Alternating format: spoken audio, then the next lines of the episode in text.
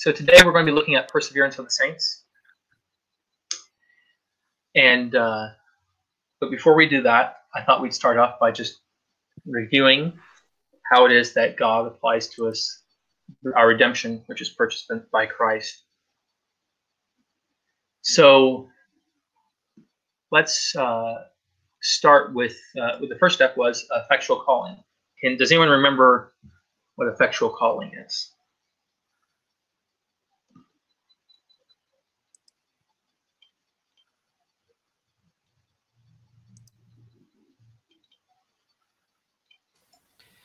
It is uh, God the Father um, calling us into fellowship with His Son Jesus Christ.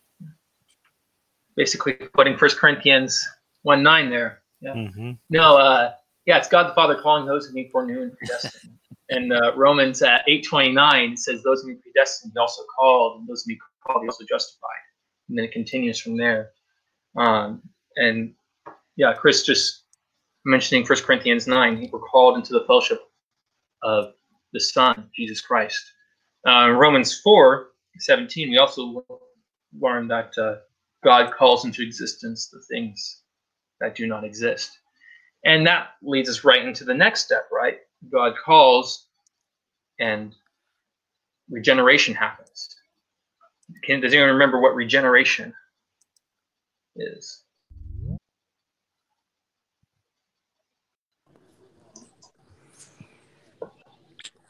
Being born again, being given new life in Christ.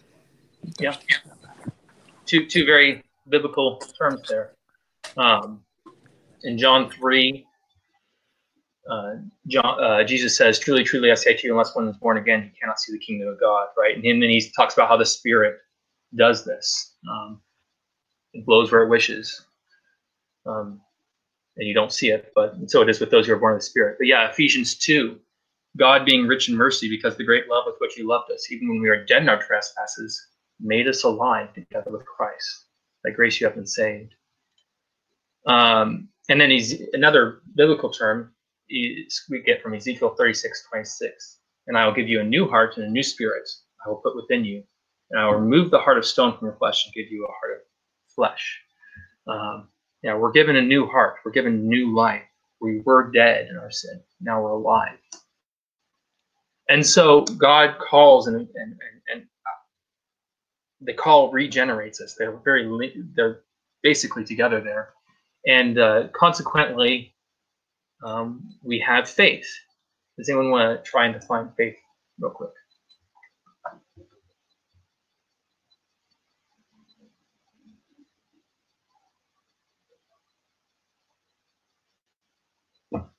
Just looking for a simple generic.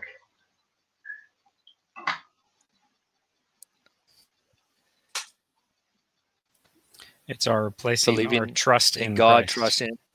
Sorry. Jinx. Um, no, you're fine, Chris. no, no, you're both. I like Chris's definition better. yeah, it's placing our trust in Christ, in, in God, and, and, specifically in Jesus, right, for our salvation, His work on the cross.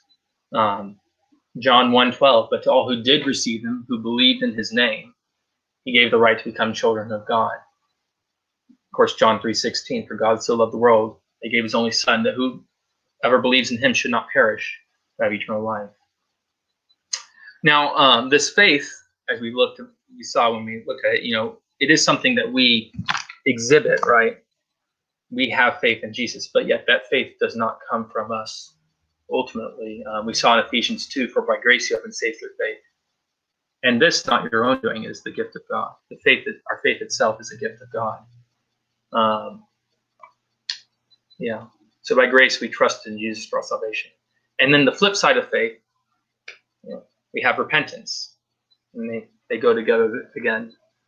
But uh, anyone want to try to define repentance?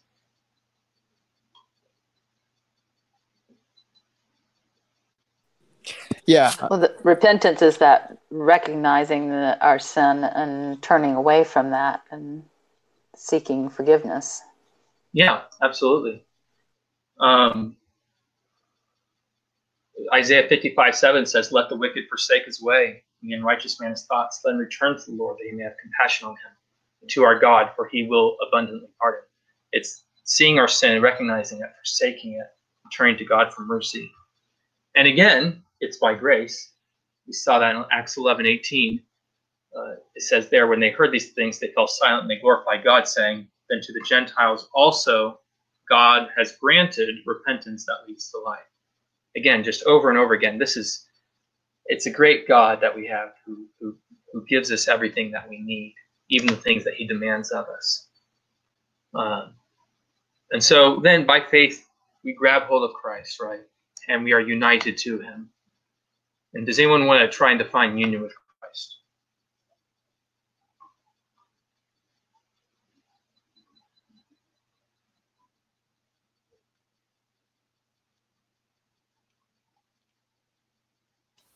It's our being made one with Him. Um, Yeah. We are joined to Him and participate in everything that He accomplished for us.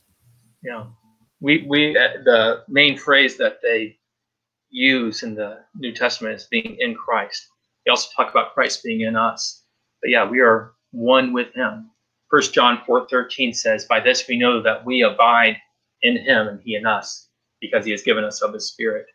And yeah, as you were saying, Chris, all really pretty much everything after this like flows out of our union with Christ.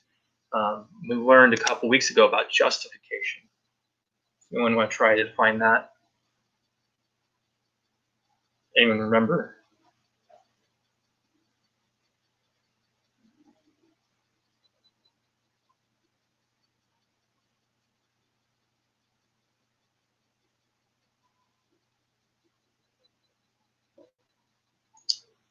You also might remember Pastor Franks mentioned in his sermon today, right? We are counted righteous. That's what that's what justification is. Um, by God's grace, we are declared just by the imputation of Christ's righteousness. Um, Philippians 3 uh, 8 and 9, Paul is talking about uh, the surpassing worth of knowing Christ Jesus, my Lord.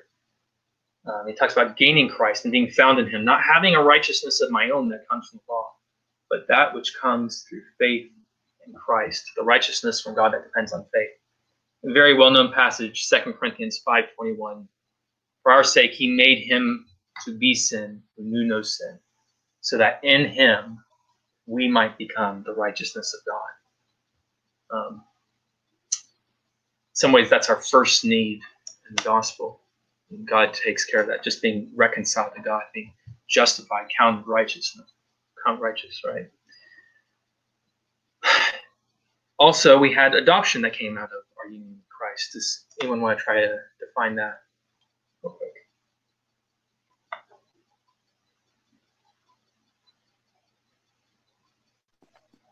Well, adoption is is God giving us his his placing his name upon us, claiming us as his own, and um, we are we are in his family and Yeah. have the benefits thereof.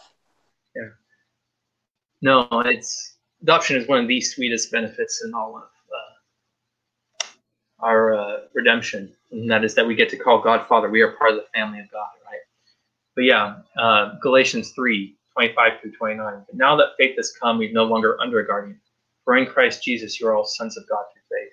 And then at the end of that section, he says, you know, we're not Jew or Greek, but we are in, but if you are Christ, then you are Abraham's offspring, heirs according to the promise, right? um, adopted by faith, by union with Christ, we are adopted into the family of God. And then last week we talked about sanctification. Does anyone want to try and define that?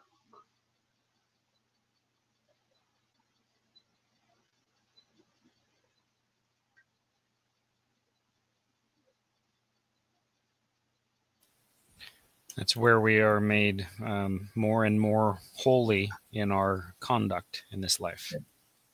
Yeah, and this is one of those transformative aspects, as uh, Pastor Franks mentioned in the sermon, and as Chris has been uh, talking about um, throughout this lesson, where it's not just that we're declared sanctified necessarily, we're perfect now. Uh, those judicial things, no, we are throughout our life, you're being conformed into the image of Christ, right? Um, Romans 8 talks about that, verses uh, 12 and 13 we are debtors not to the flesh, live according to the flesh. because if you do that, you're going to die. But by the Spirit, you put to the death, deep death the deeds of the body, you will live. Um, and also, we looked at Philippians 2 12 through 13, just to see again how this is by the grace of God. Um, we're called to work out our own salvation with fear and trembling. But, we read, for it is God who works in us, both to will and to work for his good pleasure. Um, so now, finally, today, we're going to look at perseverance of the saints. Um, does anyone want to try and give a stab at defining that before we before I give a definition?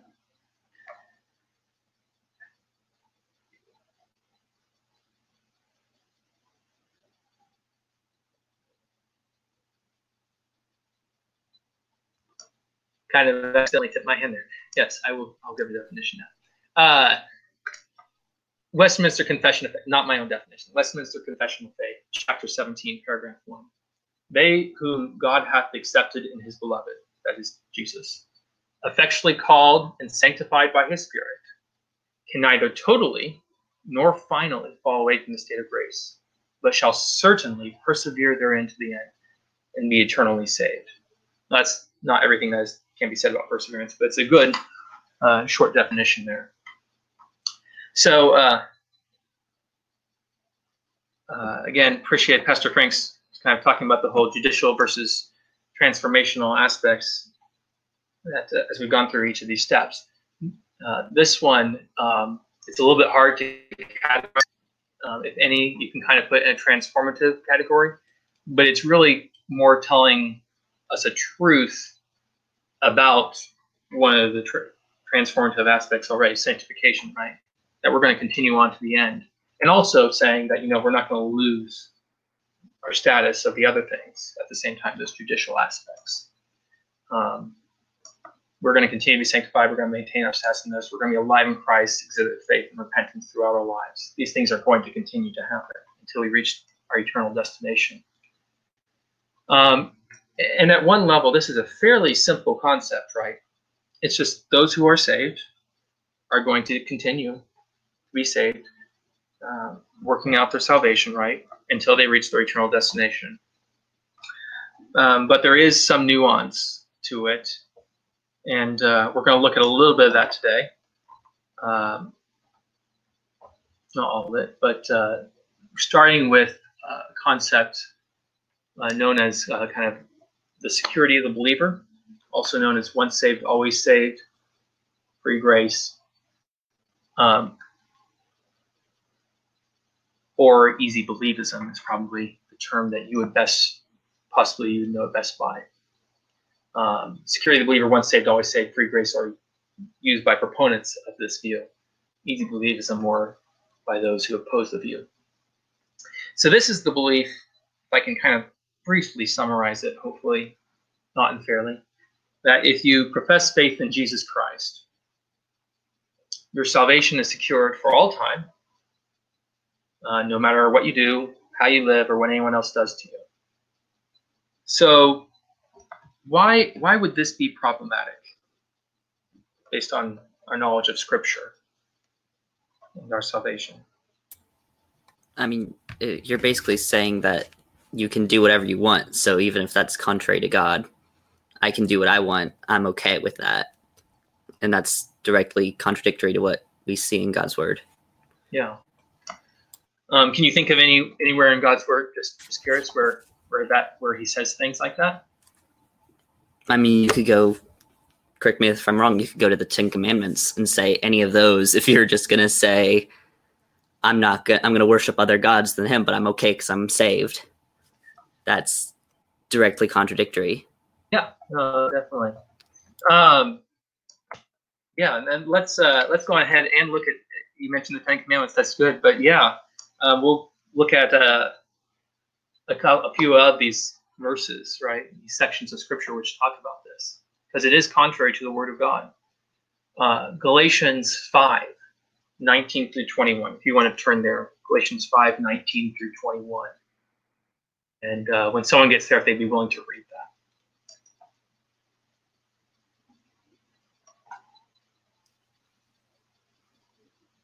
Now the works of the flesh are evident sexual immorality, impurity, sensuality, idolatry, sorcery, enmity, strife, jealousy, fits of anger, rivalries, dissensions, divisions, envy, drunkenness, orgies, and things like these.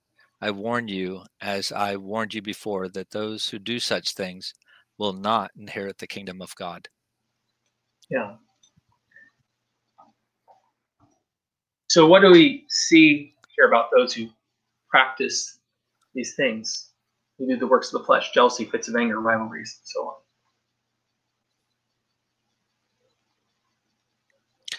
You won't inherit the kingdom of God. You want you're, Yeah. you're not a believer. Yeah. Um, now, does that mean if I ever have a fit of anger, that I'm not going to inherit the kingdom of God? That's what it says. I'm just kidding. Do you want to elaborate, or do you want me to talk? no, go ahead. yeah. Okay. Or anyone else can jump in if they want to try and explain it. All right. Uh, no, uh, we. I mean, we learned about this last week, right? Sanctification. There's no such thing as a sinless Christian, right? Um, but uh, it. Uh, if we say we have no sin, uh, we we lie, right? But uh, as as Chris talked about, if we abide in these things, right? Um, if we abide in our sin, then we're not we're not saved. We're not being sanctified. And uh, we can see that maybe a little bit more clearly um, in uh, the next chapter, Galatians 6, 6 through 9. Um, I'll just go ahead and read that real quick. Galatians 6, 6 through 9. Let the one who is taught the word share all good things with the one who teaches. Do not be deceived. God is not mocked, for whatever one sows, that will he also reap. For the one who sows to his own flesh will from the flesh reap corruption, but the one who sows to the Spirit will from the Spirit reap eternal life. Let's not grow weary of doing good, for in due season we will reap if we do not give up. For so, so if someone professes faith in Christ and then sows all these works of the flesh that we just read about, they live their lives like they were addicted to all these sins, and now they're they're they're still doing all these sins, going out and committing them every day, not really caring. Can they rest in their profession of faith in Christ based on these passages? No. No. Yeah. Um, God's saying that you you have to exhibit signs that you have actually been saved, right? Well, and Ben, if I could uh, Mhm. clarify even more, and if you're going to go here, just stop me. But it, it's it's not just that we exhibit those signs, but uh, they actually it's talking about those who um, sow according to the flesh or those who Yes. sow according to the spirit. So you know, it's not just that we try harder not to do these things or to do these things. They're they're actually things that come according to our our, our true nature. Yes, yes, and and and yeah, these are that's kind of what we saw last week with um, the lesson on sanctification, right?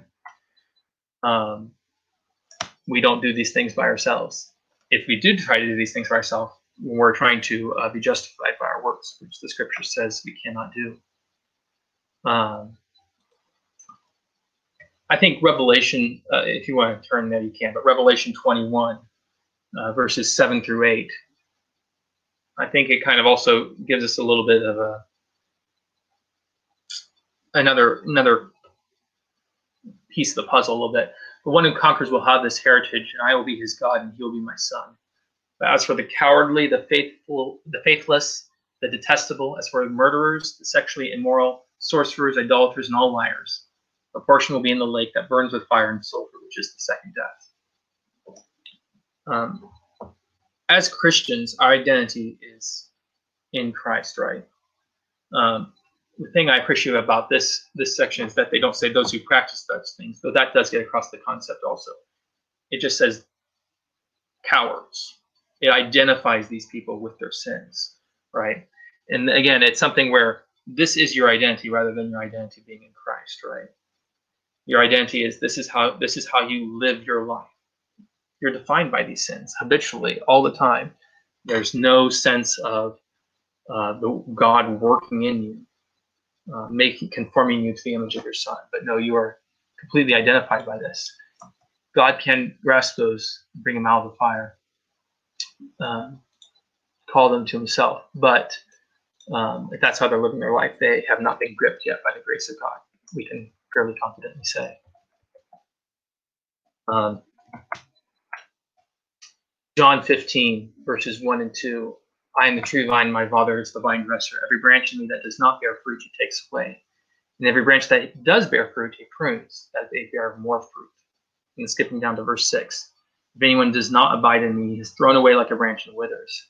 And the branches are gathered, thrown into the fire and burned. Again, we kind of see that concept of our identity, or, or where we're habitually are, or where we're abiding. Yeah, sorry, where we are abiding. And uh, if it's in Christ, right? If we're on the vine, and because we are part of the vine, uh, as uh, I think Chris mentioned several lessons ago, we bear fruit because His life is in us, right? Um, because we are, it flows out of that union that we have in Him. But if we do not bear fruit, then we're not abiding in it. We never, we never were abiding in Him, really. As we'll talk, see later.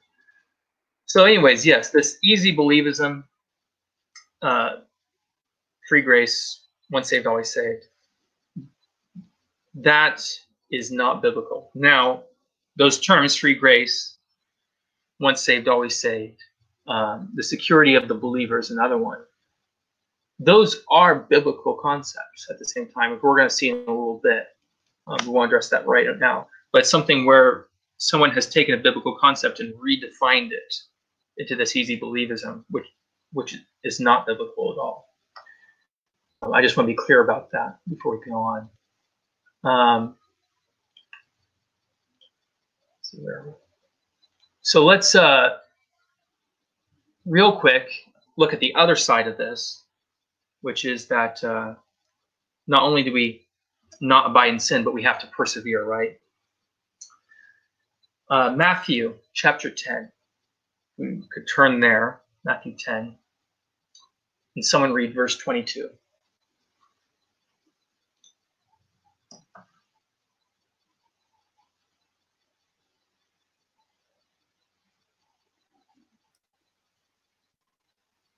And you will be hated by all for my name's sake, but the one who endures to the end will be saved. Again, who, who's going to be the one who is saved? in this passage. The one who endures to the end. Yeah, it's it's as we saw previously. It's it, you can't hear uh, eternal life if you practice those sins, right? That's your life if you're living in them. Uh, if you're defined by them instead of being found in Christ. Um, but it's not just that; it's that we have to endure to the end. Um, we see this also in Philippians chapter three, verses 10 through 14. And we uh, looked at some passages, some of the verses right before this earlier. Uh, it says this that I may know him in the power of his resurrection and may share his sufferings, becoming like him in his death, that by any means possible I may attain the resurrection from the dead. Not that I have already obtained this or am already perfect, but I press on to make it my own, because Christ Jesus has made me his own. Brothers, I do not consider that I've made it my own, but one thing I do, forgetting what lies behind and straining forward to what lies ahead, I press on toward the goal for the prize of the upward call of God in Christ Jesus. This is something where Paul uses this analogy um, of just, you know, reaching, we're straining after something that to grasp it that we don't have. As we saw Jesus say, um, you have to endure to the end. And, and Paul says in other places, um, 1 Corinthians 9, right? That everyone has to run so that they'll receive the prize. And they have to, uh, he says, I discipline my body and keep it under control, lest after preaching to others, I myself should be disqualified. In Hebrews 12 1, uh, after that great chapter of the heroes of the faith, he says, Therefore, since we are surrounded by so great a cloud of witnesses, let us also lay aside every weight and sin which clings so closely, and let us run with endurance the race that is set before us. So God is calling to a life of discipline. to a life of endurance, um, a life of straining and pressing on, right? And it, it's not just that sitting back and resting on our previous profession of faith. So then, it says, if you press on, right, you're to, if you endure to the end, you will be saved. The question becomes then, can we lose our salvation, right? Because if we don't endure to the end, does that mean we lost our salvation then? Because we're not saved? Or as reformer, reformed Christians say, uh, doesn't the Reformed tradition say we they never had it? Um, and so we're going to take a little bit of time and look at that now. Any questions before I go on? Okay. So we're going to look at uh, a couple of passages, um, one of which should be fairly familiar. Hebrews 6, Hebrews 6, verses 4 through 6. Um, Pastor Franks just preached through this a few weeks ago. Is someone be willing to read that? For it is impossible, in the case of those who have once been enlightened, who have tasted the heavenly gift, and have shared in the Holy Spirit, and have tasted the goodness of the Word of God and the powers of the age to come, and then have fallen away, to restore them again to repentance, since they are crucifying once again the Son of God uh, to their own harm and holding him up to contempt. So I'm full admission, not a great Bible scholar or anything like that. I'm not going to try and exegete every part of this verse. Um, if you do want to look at it more in depth, you can look at what other Reformed commentators have said, or you could. I, I recommend also going back to. Uh, I guess it's not on our website right now since our website's down, but uh, once it's back up, you can look at Pastor Franks' sermon on uh, May 17th, um, where he preached on for more study. But I would like to look at the first part of this for uh, the author of Hebrews. Almost said Paul. Uh, the author of Hebrews is uh, kind of stacking term upon term here, right? Um, he says they've once been enlightened, they've tasted the heavenly gift, shared in the Holy Spirit, tasted the goodness of the Word of God and the powers of the age to come. So first off, um, are there are there any words here that you see repeating um, in this passage?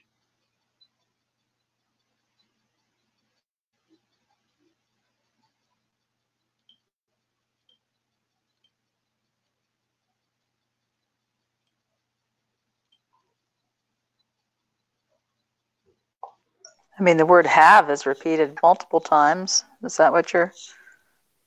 That wasn't what I was looking for. since Yeah, it's so something- that is true. Yeah.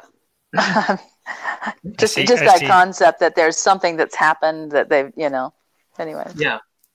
I see absolutely. tasted at least twice. Yeah. Tasted. And it's also, it looks like it's tasted the goodness of the Word of God, but that tasted also refers to the powers of the age to come, too. They tasted the powers of the age to come. So, yeah, it's it's something that's, that's, uh, it, co- as a concept is in there multiple times. Yeah. No, and, and uh, when we, I mean, there's in the Psalms we read, taste and see that the Lord is good, right? But in general, in the New Testament, we don't see so much this phrase being used to describe our experience of salvation overall. Correct.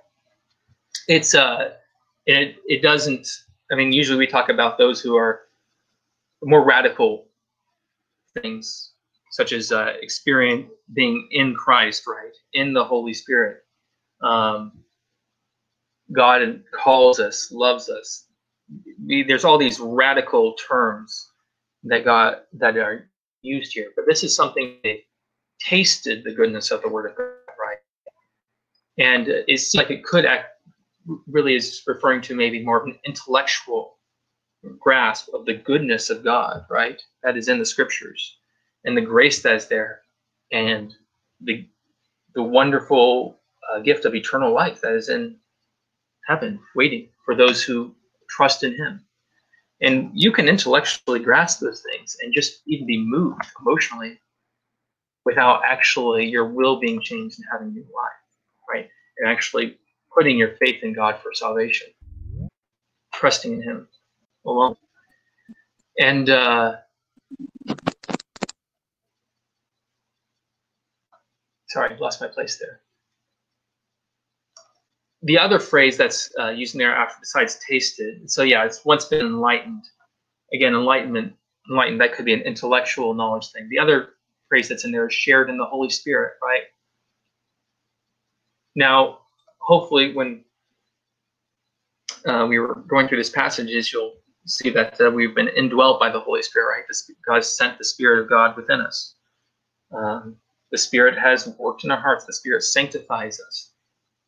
None of those phrases are actually used here. Pastor Franks in his sermon mentioned, quoting uh, John MacArthur, if I remember rightly, mentioned that none of our the normal phrases for salvation are really used in this passage. Um, in fact, these are terms which don't really pop up that much in the scriptures overall. Um, but shared in the Holy Spirit and, and, the powers and taste of the powers of the age to come, right? That can is can anyone think real quick in scripture? Are there any examples of people who uh, god uses to pro, to prophesy or who are not saved? Balaam's donkey? I was looking more for balaam but uh, but yeah balaam's donkey. No if you go back and uh, sorry, I got to collect myself now. If you go back and look at uh, uh, numbers, you'll you'll see that Balaam himself does not really ever repent. He was he was just scared that he was going to get punished, right? In that passage, he wasn't repenting of his sin so much.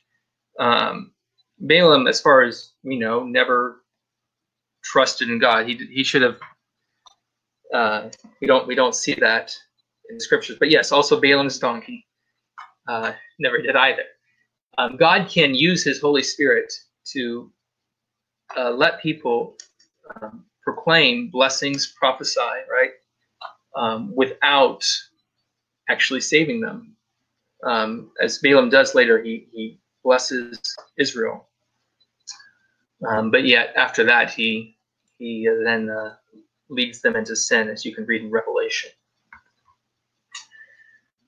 Uh, Saul is another one, and, and that one's Arminians would probably might possibly dispute more. I'm not sure how they do that. Um, but uh, someone who who he prophesies, right?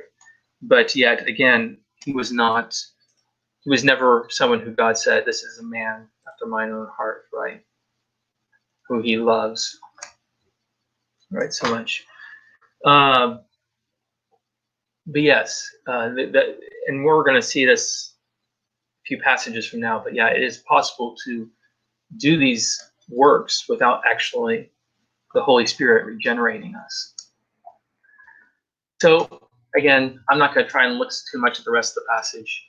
If you want to look more into that, uh, go ahead and look at that sermon later. The website's back up or, or, do your own study. Um, Second Peter, uh, we're going to look at next. Second Peter chapter two, verses 20 through 22 if someone would be willing to read that.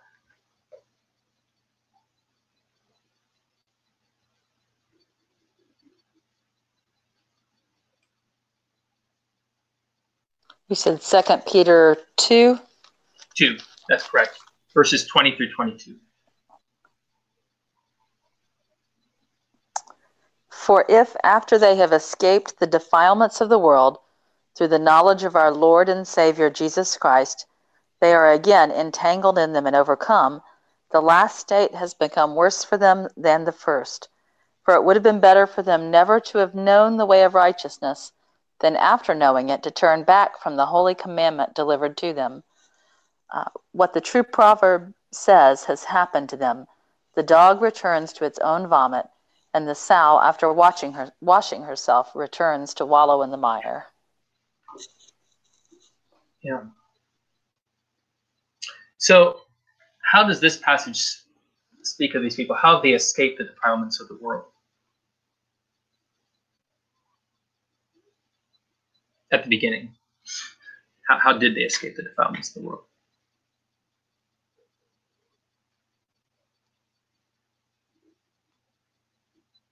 Through the knowledge of Jesus Christ.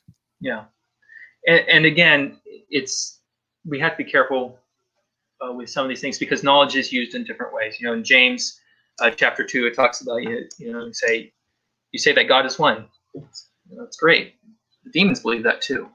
Um, you can have correct knowledge without um, actually trusting in Christ. And so this again is something where it could very well be an intellectual knowledge again, right? And they've cleaned up their lives on the outside. Um, maybe they were, you know, addicted to alcohol or pornography or a life of crime even, and you know they've cleaned up their lives. There's an external repentance that's going gone on, but it never again says here that uh, they have been gripped by the gospel, and so it's it's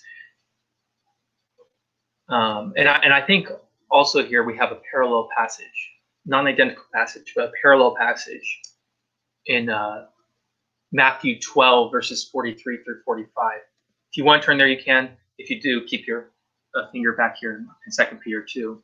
But Matthew 12, 43 through 45 says, When the unclean spirit has gone out of a person, it passes through waterless places seeking rest, but finds none. Then it says, I will return to my house from which I came. And when it comes, it finds the house empty, swept, and put in order.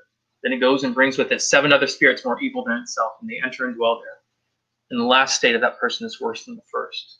So also will it be with this evil generation. And uh,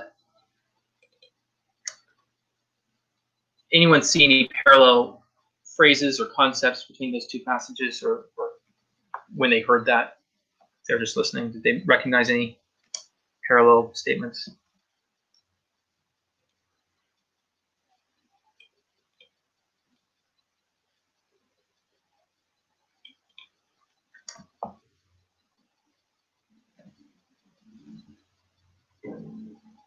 And so again, it, it seems like it's someone who's they they cleaned up their life definitely, and you know people might disagree as to whether it's um, through actually putting their faith in Jesus Christ, or if it's um, like, or if it's just uh, cleaning up externally, whether the and whether the heart has actually been changed at all. But uh, but they say that the last state has become worse than the first when they turned again, right? With both of these things. Um, real quick, why is it that the evil spirit, after they've been kicked out, why is it that they're able to come back in after it's been swept and put in order?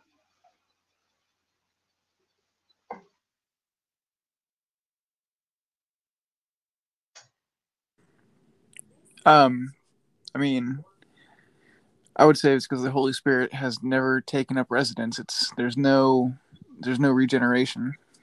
Yeah, the house is empty, right? Yeah, the Holy Spirit, where they're not indwelt by the Holy Spirit, and you know, so I don't I don't know how different people interpret this this passage entirely, but I'm sure there are different. I know there are different ways. I don't know all the different ways, but I know there are different ways of looking at this passage as to whether they'll say they they've lost their salvation or what beforehand. But yeah, to me, it looks like the point is the house is empty, right? They've not been gripped by the Holy Spirit. Um, and and Jesus here specifically is talking about those who should to those who should have faith in them because they have the scriptures, right? They're the Pharisees, but they haven't. And again, it just seems like he's talking to the people who never have, never will trust in him. And we'll look at that a little bit later. Um, really quick, we'll look at Galatians five.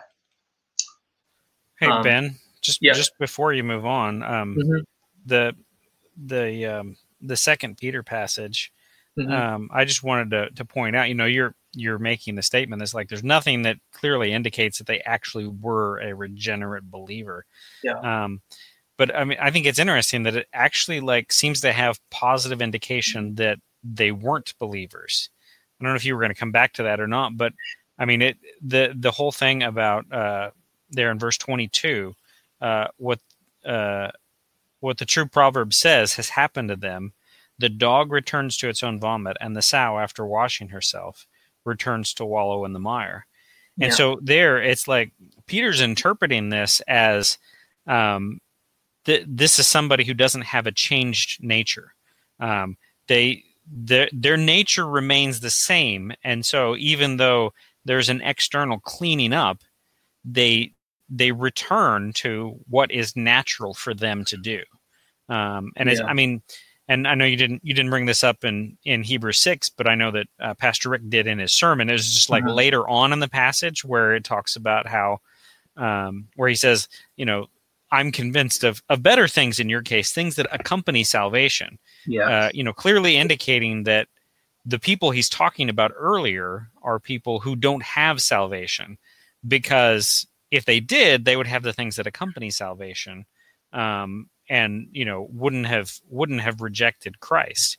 Um, mm-hmm. And it mm-hmm. even has again another like parable, I guess you would say, where it talks about you know different ground and the rain falling on it, and basically that you know depending on the type of ground, you're going to get different results. Yeah. So again, it's pointing you know in both of these passages that talk about people falling away, it's pointing to like ultimately the the nature of the person is the thing that makes the difference Yes. And uh, yeah, no, it, the nature is. That is a very good point. Thank you. Yeah, no, uh, I, was, and, I, and I've, I've like I've like listened to debates between people who yes uh, who believe in the perseverance of the saints and people who believe you can lose your salvation, and like you know these are obviously key texts that come up, and it just yes. amazes me that the people who believe you can lose your salvation just seem to miss this stuff the, and in like in public moderated debates just refuse to address the, those issues so yeah. no I, I did post that with the dog and i forgot about i guess i missed that when i was listening to the sermon uh, I, maybe but, it was uh, the, maybe it was the next sermon that that came up. I can't remember, but I know it was discussed as we were going through Hebrew six. So no, uh, no, thank you for bringing it up. I really appreciate that. That's that's an excellent point. But yeah, with the dog in the cell, I I uh, hadn't studied that enough to actually feel comfortable talking about. But yes, yeah, no, that's an excellent point. Um, they just they're doing what they they do naturally. Yeah. Um, I was going to look at one more thing, but I, I won't anymore. Um, I but honestly, I think this it was better to hear what Chris said than to, to hear what I was going to say. So that's that's fine. Uh, but Galatians 5, if you want to look at that at some point, you can see the phrase fallen from grace, which is kind of a term that's in the English language. It's something unbelievers use sometimes. Um, but if you look there and you'll see from the, the text of the passage, it's they've fallen from grace in the sense that they're trying to justify themselves by works rather than trusting in the grace of God to save them. And uh, if there's one thing kind of that we can rest in for our salvation, it's the fact that it's by the grace of God we are saved and not by our own works. Matthew 7, 21 through 23. You don't have to turn there. I'm just going to read this. Not everyone who says to me, Lord, Lord, will enter the kingdom of heaven, but the one who does the will of my Father who is in heaven. On that day, many will say to me, Lord, Lord, did we not prophesy in your name and cast out demons in your name do many mighty works in your name. And then will I declare to them, I never knew you. Depart from me, you workers of lawlessness. Notice he does not say, I no longer know you. I, he said, I never knew you. Even though they did these works, which, uh, you know, casting out demons, prophesying. Um, again, it's, it seems like there are, there are people who can do these miraculous things, that God can use to do these miraculous things, yet and never be gripped by the gospel. Uh, 1 John 2.19 says this, They went out from us, but they were not of us. For if they had been of us, they would have continued with us. But they went out, that might be a complaint, but they are all not of us. If I can do a quick uh, kind of logic statement with this, they're saying, it's saying in 1 John 2.19, B went out from A, or, or sorry, let's let's use a little bit different phrasing. Dogs went out from the assembly of the cats, right? Because they were not cats. If they had been cats, they would have continued to be cats. I mean, that's kind that's that's not what the scripture is saying there, obviously, right?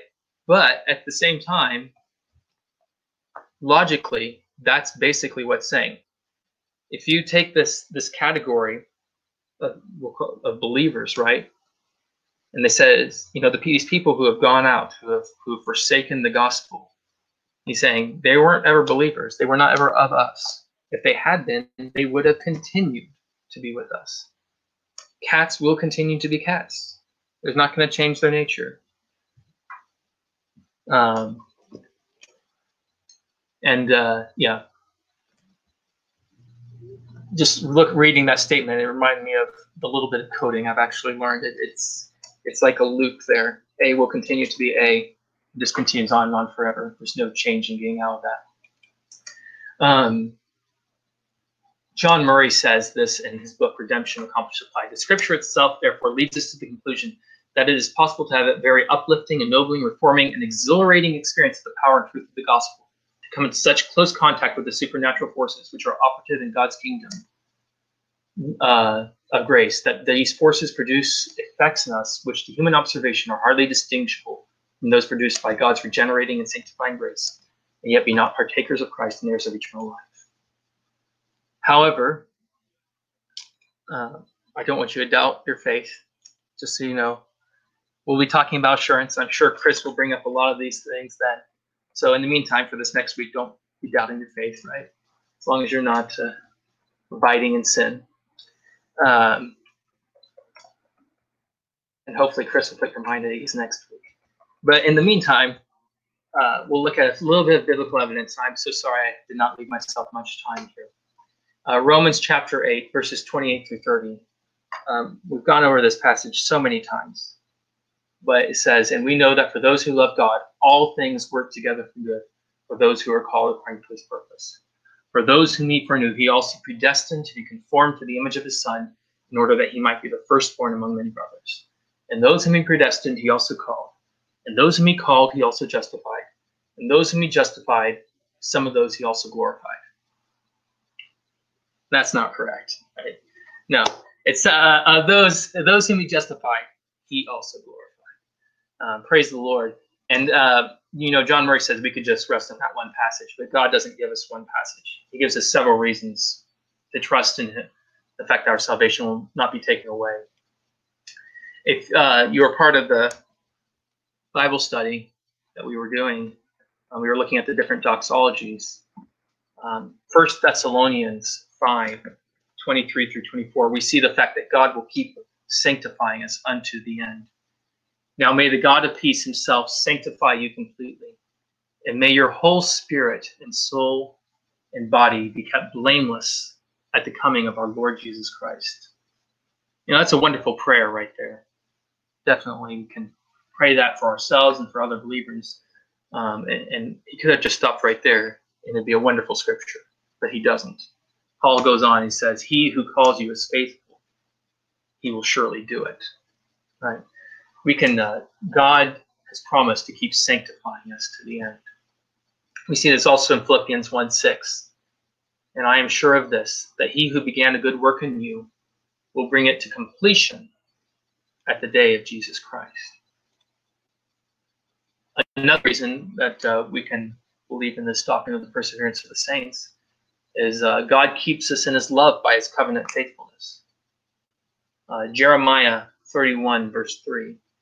You want to turn there, we're going to look at a couple, of, you don't have to, but we're going to look at a couple different passages in Jeremiah. Jeremiah 31, 3. The Lord appeared to him from far away. I have loved you with an everlasting love. Therefore, I have continued my faithfulness to you. So why why is it that Jeremiah says well, that the Lord says that He continues His faithfulness to us.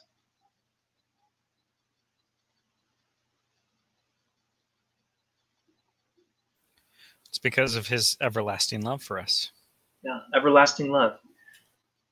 So, everlasting love means that it just didn't have a beginning, but maybe it'll have an end, right? Yeah. No, everlasting means it goes on into eternity forever and ever. It never changes. Um, and therefore, he continues his faithfulness towards us. Uh, flip over to the next chapter, Jeremiah 32, verses 39 and uh, 40. Uh, it says this I will give them one heart and one way, that they may fear me forever for their own good, and the good of their children after them. I will make with them an everlasting covenant that I will not turn away from doing good to them, and I will put the fear of me in their hearts that they may not turn away from me. We see there that God says,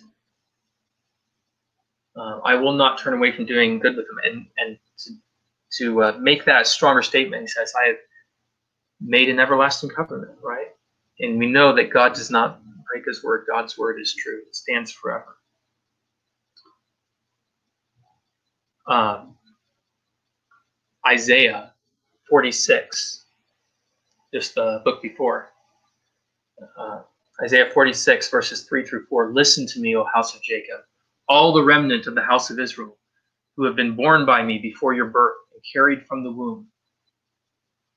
So we see, you know, he's talking to people. He's like, I, before your birth, I've been with you, right? I've born with you, um, carried you from the womb, even to your old age. He says there, even to your old age, I am He, and to gray hairs, I will carry you. Throughout our life, you can see this passage. God is there carrying us. I have made and I will bear, I will carry and will save. God carries us. He does good to us. He loves us from the beginning to the end.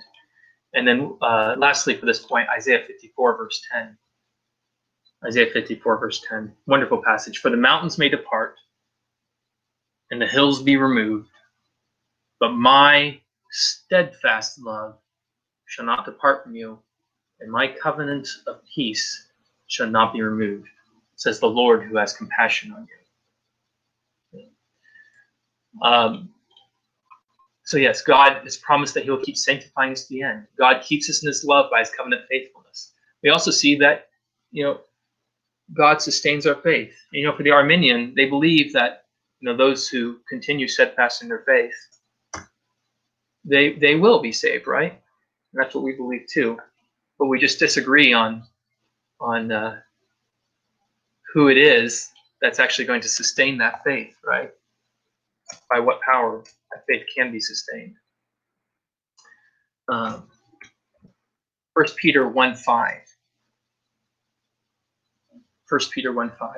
Who by God's power are being guarded through, and Peter's talking to those who he's addressed this letter to. He says, Who by God's power are being guarded through faith for a salvation ready to be revealed in the last time. And we see here that they're guarded by faith, right? How, how are they being guarded by through faith?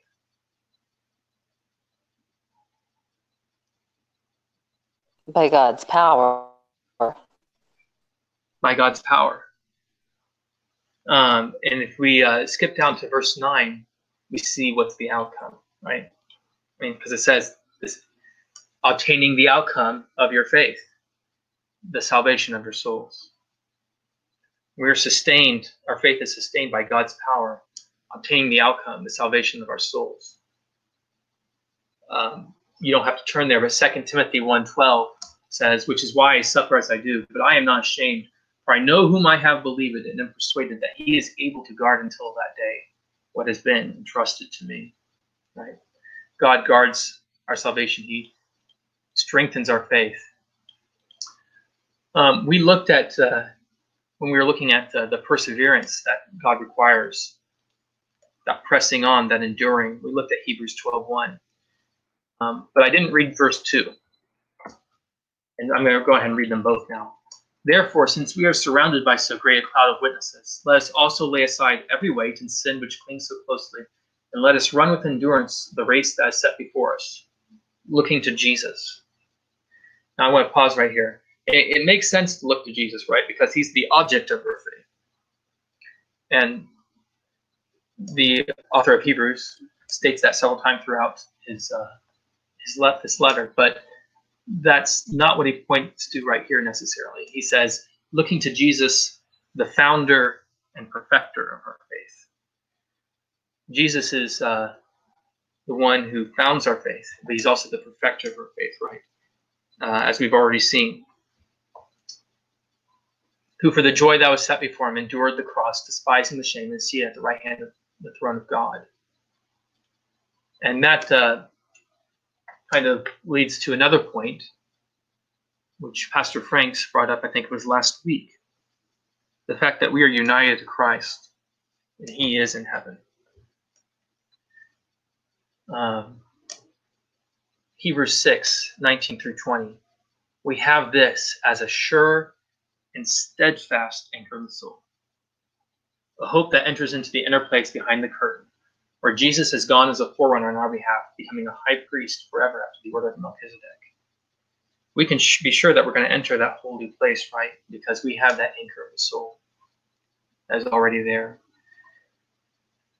Um, let's see here. Lastly, before we end, uh, God has promised that He will not let anything take us away from Him. In John 6, uh, verses 39, uh, 40, 37, 45, 4, 65, we, we see all these categories for God talking about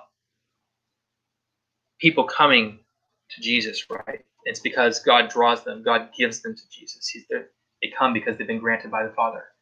And those who believe is another term.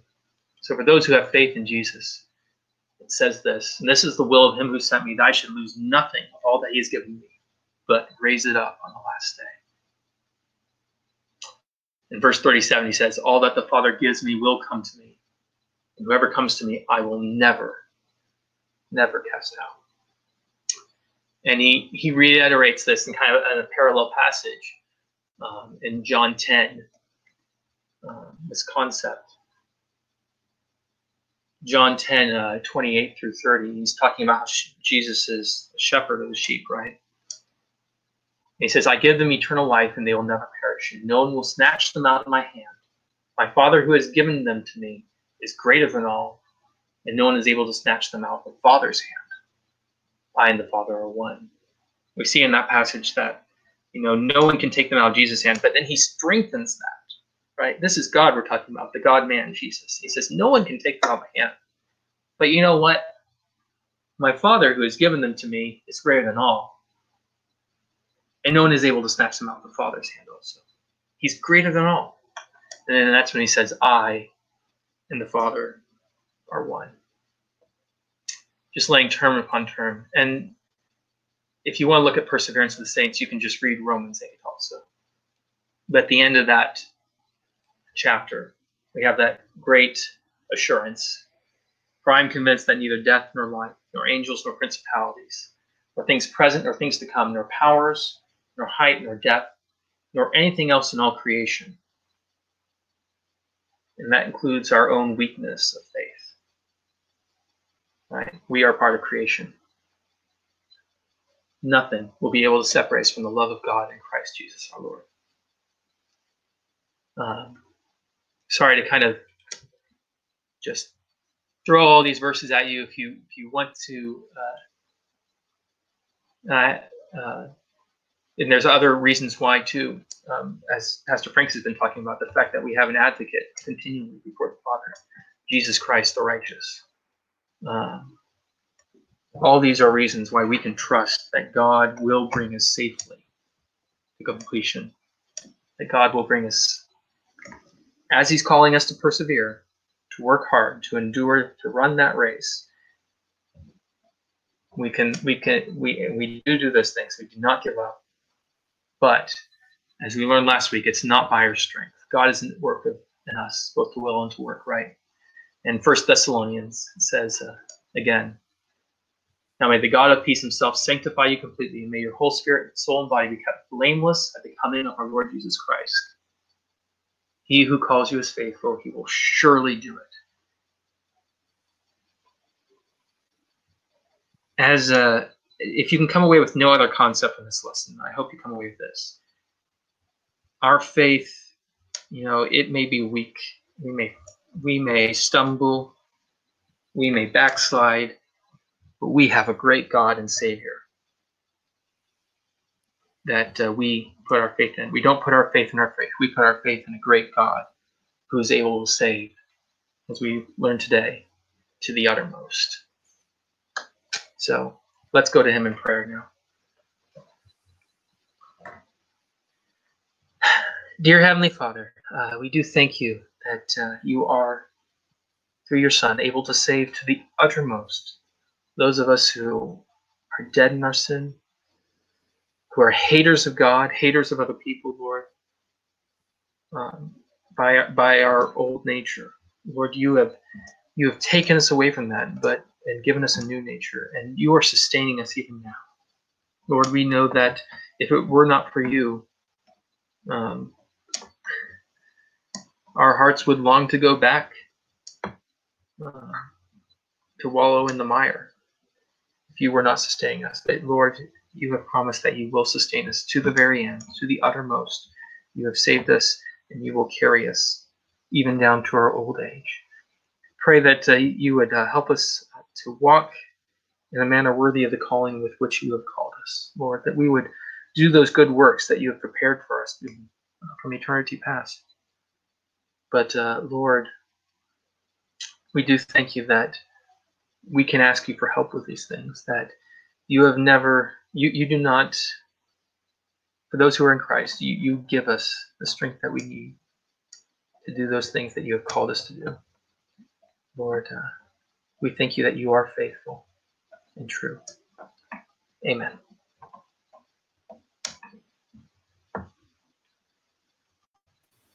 Thank you, Ben. Thank you.